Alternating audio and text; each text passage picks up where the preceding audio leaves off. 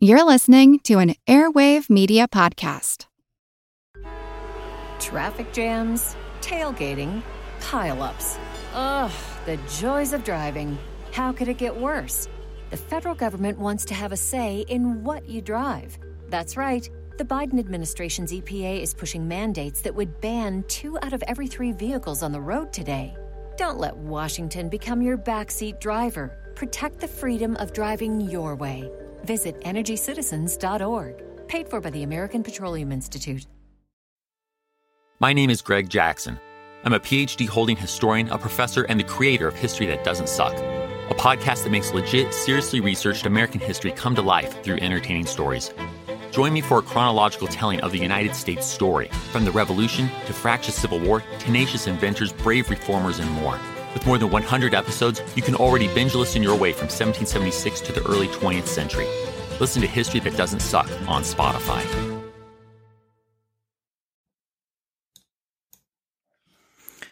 Hello, everyone, and welcome to History of the Great War, episode 112. As always, this episode is brought to you by the fine people who support this podcast over on Patreon at patreon.com slash history of the Great War. By supporting this podcast, you get access to special Patreon only episodes, like those that we did a few months ago on the development of the tank.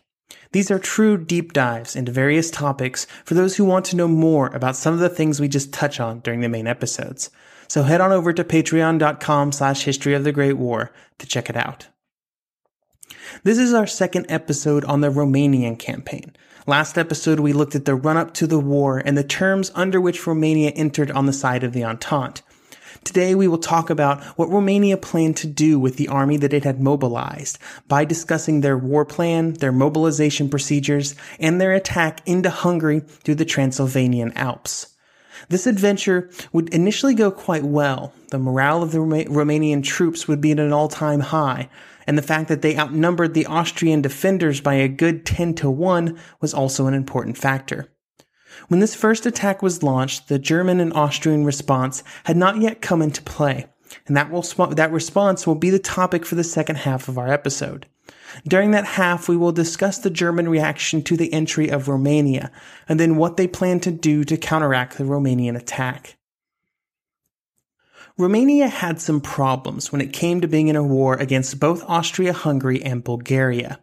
Here is Norman Stone from the Eastern Front to explain. Quote, Romania was virtually indefensible. The richest part of the country, Wallachia, jutted out in a long tongue between Hungary and Bulgaria. Neither the Carpathians, traversed by many passes, nor the Danube offered real obstacles to an invasion. Yet the Romanians could not simply abandon Wallachia, since this would mean loss of their capital.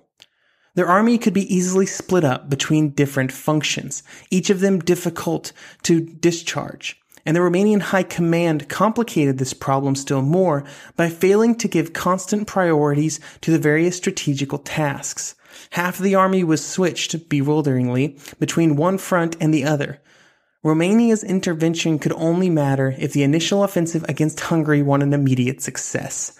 The problems had their roots in geography. The Romanian front would be twice the length of the French front, and barely shorter than what Russia was working with. For an army that was not even a million strong, just defending it would have been difficult. Although the one benefit to the defenders was that a good amount of the border was on the Carpathian Mountains, meaning that the passes were all that had to be defended, then the rest of it was on the Danube. Again, a good natural border to defend if you had enough troops. However, the Romanians would not be defending. Due to both public opinion and alliance commitments, they had to attack, and instead of just one attack on one front, say into Transylvania, they were hoping to do so on both. This was all outlined in a war plan that was called Hypothesis Z, which was distributed to the various Romanian commanders in early August. In general, the plan would have three armies, the first, second, and north, marching into Transylvania through the mountains. This represented roughly 370,000 men, and was the bulk of Romania's mobilized frontline strength. In the south, the Third Army would then attack on the Dobruja region and into Bulgaria. The Southern Army was considered secondary, and as such, it would be much worse supplied. In general, its goal was to keep Bulgarian troops out of Romanian territory. This plan, with two different attacks, would have been difficult for any army at this time to try and pull off, and the Romanians did not have the most efficient army. There was no consideration given in the plan for how the armies might be slowed, or what the enemy might do when the war started. Because of this lack of contingency planning, when things did begin to go wrong, there was a frantic mishandling of the situation. There was also a core assumption that there would be a tangible amount of assistance from the Russians, both to the north in Bukovina and to the south against Bulgaria. However, there were no details how, as to how this was going to work. One thing that did go relatively smoothly was mobilization. Before the war was even declared, there had been large forces moved to the frontier as covering forces. All these combined numbered about 200,000. This was about a third of the men who would be on the front after mobilization, but it made for even faster timelines after war was declared, since they did not have to be transported. There would have been a need to shuffle some of these units around, since they were not always in exactly the right place to meet up with other units that they were supposed to be working with. However, to prevent this, everybody was just told that the units on the frontier should just jump in with, with whatever divisions were moving through their area. This greatly reduced the amount of units that had to be shuffled around, but it also meant that divisions were joined by units that they'd never interacted with. Often commanders would not even know their own order of battle before they went, they, before they were at the border and ready to begin their advance. Some did not even learn of their command at all until 48 hours before the war was joined. Then they did not know precisely which part of the plan they would play until just a few hours before it was supposed to begin. This lack of information was all done to keep the plan secret, and this part of the plan worked perfectly. There would be almost universal surprise among the Austrian units that were being attacked. However, there was a downside to these measures. It completely neutered the general's ability to plan and coordinate their attack. This might have been an acceptable compromise if there was a very skilled general staff that was truly great at coordinating and assisting everybody, but this was just not the case. What would become apparent was that most of the general staff were incapable of managing the situation in front of them under the best of conditions, and these were not going to be the best of conditions. Regardless of what issues were in the future, during this episode we're going to focus on the attack in the north and into Transylvania. This was done by the North Army, Second Army, and First Army, in that order from north to south. Before we get started here, I highly recommend that everybody seek out a map of Romania in 1916 before we go any further. I've put a link to one in the show notes. This is because while modern day Romania is reasonably circular, just a big blob between the Dniester and the Danube rivers and the Black Sea, this was not the case in 1916. At that point in history, it was made up of Wallachia, Moldavia, and parts of Dobruja. This meant that the country was shaped like a foot. Having a mental picture is going to be critical to understanding why the three armies to be discussed today behaved in the ways that they did. The Northern Army had three and a half infantry and one and a half cavalry divisions. And I guess I should mention that it was technically called the Fourth Army, but it was the furthest north, and I'd like to call it that instead. Its actions would begin on the same night that the war was declared, when pre-positioned units seized control of the extremely critical passes through the mountains. These attacks gave the rest of the army time and space to concentrate, while also not giving the Austrians time to properly man the passes, which was the greatest concern. The next set of attacks would be launched after 10 days, and during these attacks, units would advance all the way onto the Hungarian plain.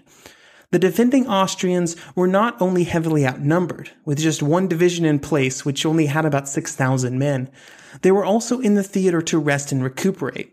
They had been heavily mauled in, on the Galician front by the Russians and were using the time manning the Romanian border to rust and absorb, to rest and absorb reinforcements. After the North Army had reached the Hungarian plain, they stopped. The second pause would last for seven days as they got everything set up and ready for the second stage of the attack. During this time, the Germans and Austrians had time to think about what their response would be. And it would be at this moment that Ludendorff decided that the first and second armies, whose attacks we will cover shortly, were more concerning. So he directed reinforcements into that area instead of against the North Army. This choice allowed the second phase of the attack to meet success in the north, and they quickly advanced an average of 60 kilometers into Hungarian territory, which allowed them to both capture more territory but also greatly shorten their lines. On September 11th, the attack stopped, and the troops were told to dig in and fortify their positions with multiple lines of defense. Part of the reason that they had to stop was because an attack was supposed to be taking place by the Russian armies to the north, but this was not happening. This meant that if the Romanians continued their advance, their right flank would be up in the air and painfully vulnerable to German counterattack. Because of this, they stopped, which is unfortunate because it allowed the Austrians to catch their breath and start, start bolstering their line to prevent further advances, even if the Romanians had wanted to, which they won't end up doing. The Second Army had four infantry and one cavalry division, which it had positioned on a massive 230 kilometer front. If we go back to our mental image of a foot, this army was positioned on the ankle of the foot. Therefore, once it got through the mountain passes, the front of the Second Army would begin to decrease rapidly. Just like the North Army, it quickly sent units through the passes as soon as war was declared, at which point it paused briefly before continuing on its way. Instead of offering any resistance, the Austrian commander in this area decided to withdraw behind the Olt River, and this meant that the Romanians reached the river without experiencing, much resistance. After reaching the river, they continued their advance across it, continuing their advance for three days before a critical choice was made on the 18th. With the attack in Transylvania going so well, the Romanian High Command made the decision to transfer troops to the southern front. This meant that the Second Army would lose half of its strength, with its 22nd and 21st Divisions being sent south. The troops that were left behind fortified their positions and tried to connect with the Northern Army and the First Army. The advance of the 20, the adventure of the 22nd and 21st Division will continue next episode, though it will be part of the troops that will spend more time during the first few weeks of the war in transit rather than in fighting. Overall, the Second Army had penetrated 70 to 100 kilometers into Transylvania and had drastically reduced the length of the front in the process.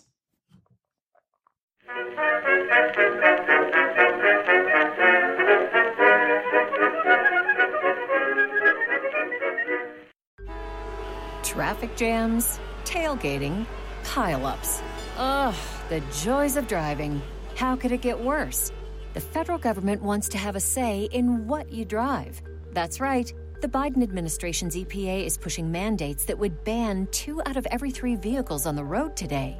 Don't let Washington become your backseat driver. Protect the freedom of driving your way. Visit EnergyCitizens.org. Paid for by the American Petroleum Institute. Napoleon Bonaparte rose from obscurity to become the most powerful and significant figure in modern history. Over 200 years after his death, people are still debating his legacy. He was a man of contradictions, a tyrant and a reformer, a liberator and an oppressor, a revolutionary and a reactionary. His biography reads like a novel, and his influence is almost beyond measure. I'm Everett Rummage, host of the Age of Napoleon podcast, and every month I delve into the turbulent life and times of one of the greatest characters in history and explore the world that shaped him in all its glory and tragedy. It's a story of great battles and campaigns, political intrigue, and massive social and economic change. But it's also a story about people, populated with remarkable characters. I hope you'll join me as I examine this fascinating era of history Find The Age of Napoleon wherever you get your podcasts.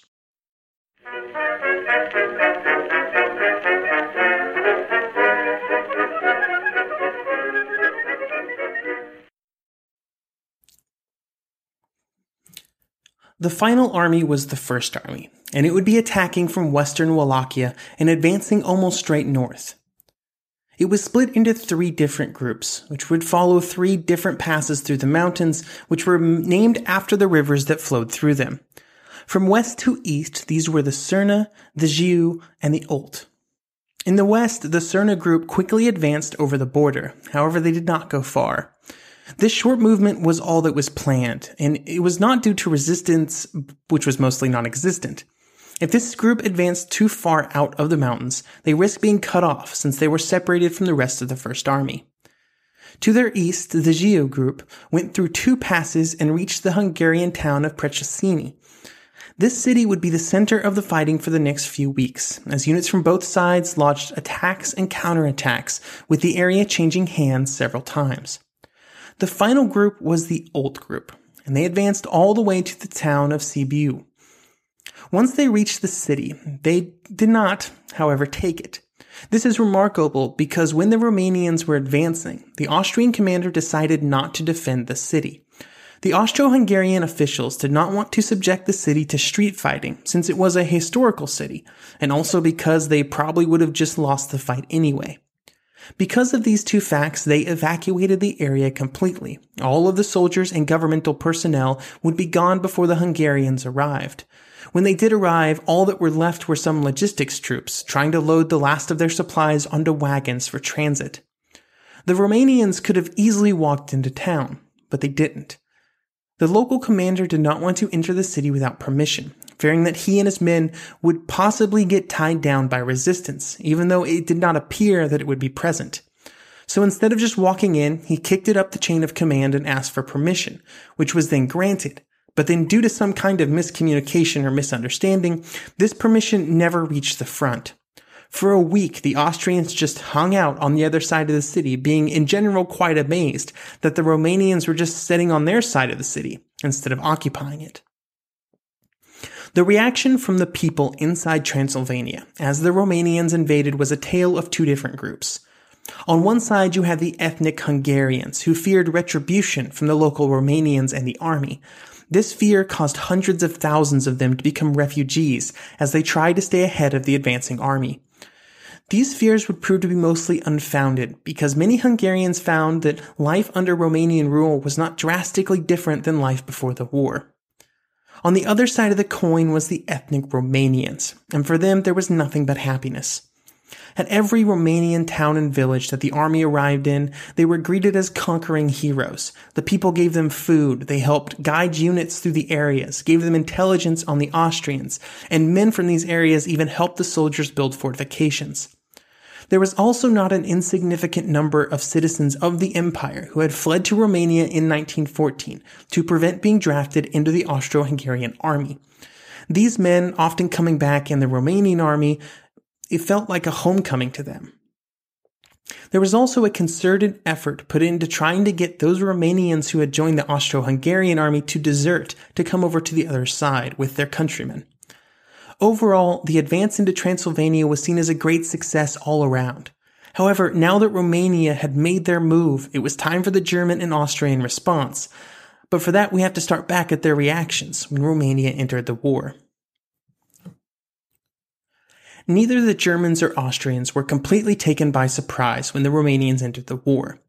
They knew that they had been negotiating with the Entente and had known this fact for months, this was all due to the weaknesses of the Italian diplomatic encryption, which was being used by Romania to communicate with Britain and France.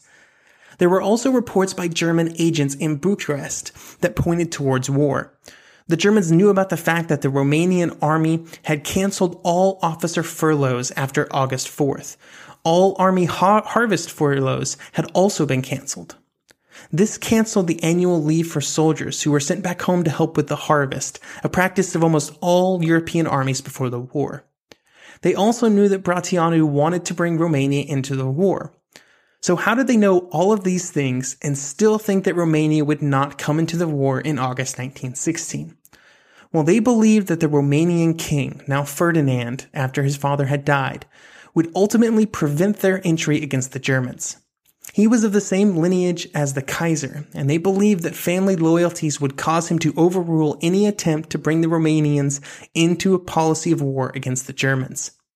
This caused people like Falkenhayn to ignore all the evidence. So when news reached Berlin at 10:30 p.m. on August 27th that Romania had declared war, there was an initial feeling of shock. However, they recovered quickly.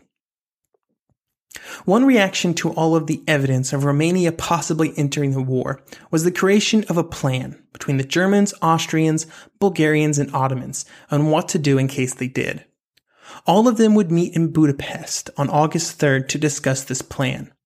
In attendance were Conrad Falkenhayn, the operational chief of the Bulgarian army, and Enver Pasha, the Turkish war minister.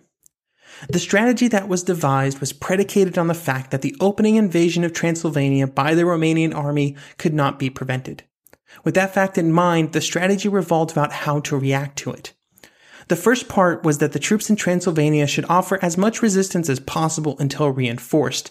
However, they had to make sure that they did not get completely destroyed. That would leave gaping holes in the line, so they just had to fight a retreat. In the south, the Bulgarians would very quickly launch an attack into Dobruja. For this task, they would receive Turkish and German reinforcements. Finally, there would be a crossing of the Danube into Wallachia at the same time as the counterattack in Transylvania that would be launched. This would be the plan of action and would be precisely what would end up happening. In July, preparations had begun with the reinforcements of the, of the Austrian border guards, which up to that point had been the only people on the border. At first, this was just some battalions of militia, but in August they were reinforced by three divisions from the Eastern Front. These divisions were exhausted and beaten up, but it was hoped they would have time to organize and rest up before anything happened, which they would not. All of these troops were put under the command of General von Straussenburg, and when the attack came, he had precisely 15 weakened battalions of infantry, 4 cavalry regiments, and 13 artillery batteries. This was all he had to defend a front of 600 kilometers. The key to the entire plan, though, was in the south, and it was there that the best chance of a quick strike against the Romanians existed because of the Bulgarian army. They had agreed to be put under the command of Mackensen, who had led the combined armies so well in Serbia, and since that time he had been in the Balkans. He would initially have three and a half Bulgarian divisions, about half a German division, and then two Turkish divisions of dubious value. There were many more troops on the Macedonian front, facing the Entente troops at Salonika, but initially all the troops there were needed there. To free some of them up, Mackensen launched an attack on the Macedonian front to shorten the lines, and this attack was launched on August 17th and resulted in some pretty good success. In just a bit over a week, several areas were captured, and the first train of Bulgarian troops bound for Romania was already on a train north on August 22nd, which, as you know, is five days before war started. Mackensen had put the planning for the attack against Romania in the hands of Colonel Hentsch. His plan was to attack as soon as possible into the Dobruja with the goal of capturing two places on the Danube. This would allow for more troops on the Danube and greatly increase the threat to Bucharest, which wasn't that far away. It was assumed that this would cause some sort of reaction from the Romanians, although they had no way of knowing the panic that it would result in, which we will discuss next week. These plans would begin shortly after the Romanian declaration of war, and it would take some time to get going, but by September there were 22 trains per day arriving in Transylvania, with 1500 arriving in all. They would transfer divisions from all over Europe, and in total 30 infantry and three and a half cavalry divisions would find their way into Transylvania to prepare for the counterattack. Falkenhayn, recently dismissed as chief of staff, would be put in command of the Ninth Army. He had many negative qualities as a leader, but one thing that could not be questioned in this case was his motivation. He was driven by the desire to prove himself, and he would. The German troops that were sent from the Western Front felt like they had entered an entirely different war. Gone were the endless seas of mud and shell holes. The alpine meadows must have seemed like a dream come true. Unfortunately for the soldiers, though, they would not be on a sightseeing journey, and soon they would be unleashed which we will discuss next episode.